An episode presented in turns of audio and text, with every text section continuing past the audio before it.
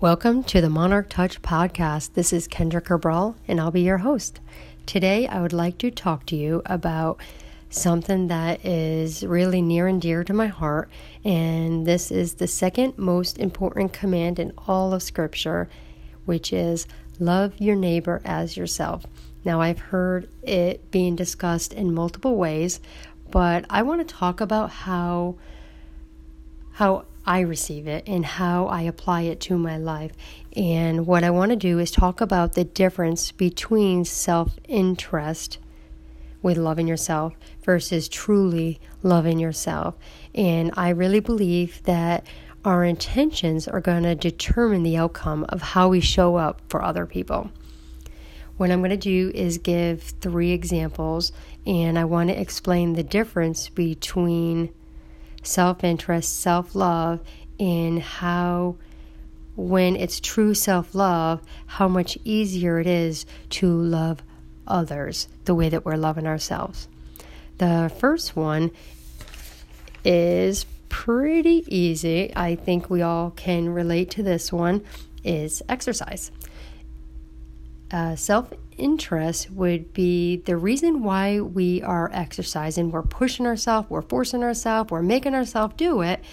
If the why is for recognition, for how, the, how other people are going to notice you, and if you're just trying to be liked, and that's a good indicator that it's more of a self interest and it's not self love. And matter of fact, you can say words like, um, well, you could just find yourself putting yourself down, and that's not encouragement at all. Self love, it would be more like I'm exercising because this feels good. It makes me feel energized. I'm ready to take on the day. I feel stronger, I'm more vibrant, and there's a lot more encouraging for yourself that is going on. And how you can love others the way you love yourself is if I know that exercising is making me feel good how much more likely am I going to encourage another person to also want to take care of themselves? You see this in a mom, you see it in a school teacher, you can see it in um, careers such as fitness coaches or instructors. Um, a mom and a teacher are going to see their kids' restlessness and take them to a park and do some kind of active play and just really appreciate and respect what exercise means. You can see it in people who have careers, the way that they show up for other people. The second example I have is, and we see this again really often, is how we make a promise. A self interest for making a promise is more like looking at other people and how they show up for you. So, for an example, making a promise, I'm more looking at how people are making me feel. Now, that's not self love, that is me protecting my ego. But I'm always looking at other people. There's a lot of blaming, there's a lot of um, and negative emotions that follow when people are not showing up and keeping their promise. They're not um, being reliable or dependable. And I see that a lot, you know, with myself too. But, anyways, in self love for making a promise is more holding myself accountable for what I promise myself. And this is a big deal because how we talk to ourselves, how we show up, and how we keep promises, I can tell you that I have done this plenty of times. I've gone to bed with, oh, I would want to say, a lot of shame and guilt and just kicking myself for not keeping my own promises.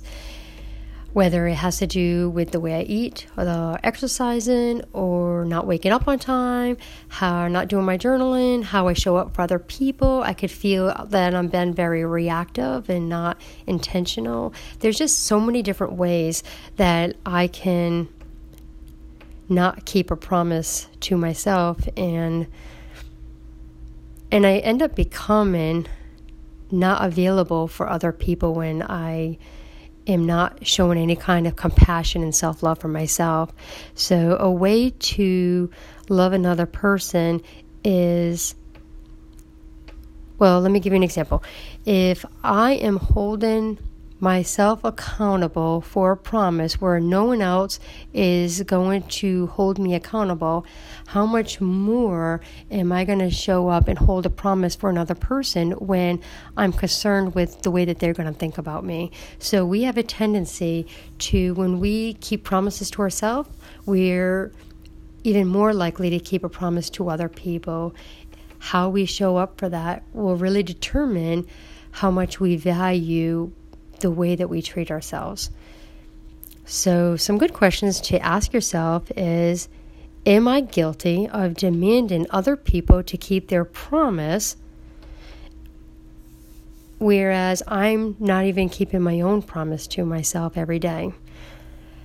sometimes um, we can be our worst best friend. I mean, that's an unfortunate thing, but if you think about it, if my friend treated me sometimes the way that I treat myself, I would not want to keep that person as a friend. So, what kind of friend are you to yourself? That's just a really good question to ask about promises. And the last example I'm going to give is boundaries. And this is important. This is a really important one, I think, is a self interest with boundaries. It can be, um, you can see it in different ways. Um, for an example, do I do what it takes? Do I do the things uh, to make people like me, even if it's not good for me and it doesn't make me feel good, that would be one way of not having any boundaries but having a self interest. So I'm more interested in the way. I'm more interested in trying to get people to like me, basically, is what I'm trying to say. And the other end could be Am I being pushy to get what I want for boundaries? So I'm not respecting another person's boundaries. I'm, um, you see this in begging with demanding. And so self interest is more like me trying to get what I want, which could be attention or something else, um, trying to get something from somebody. And that would be more of self interest with boundaries. Self love, on the other hand, is you having a really good idea of who you are and how you want to live your life. And when somebody wants something from you, you being able to say no to to what it is. Um, not in an, it doesn't have to be in a mean way, but you being able to hold boundaries for yourself. Um, is being able to stay true to who you are and what you believe and how you can treat other people the way you want to be treated is if I know in respect who I am and how I want to live, then I can do the same for other people. So it might not be the same as me, and that's not a bad thing. It just means if somebody says no, I don't start begging. I don't try to get my own way. I don't try to manipulate and I don't try to demand other people to do things that go against who they choose to be and their own uh, lifestyle that they want to live. So you can see that having um, boundaries with self love is so important how we show up for other people. Here is a question that I thought about that I wanted to be able to ask you and to end with this thought. What ways today can I express love to myself, and how can I use this information to show up for others? I hope you like today's podcast and you all have a healthy day and remember to love yourself.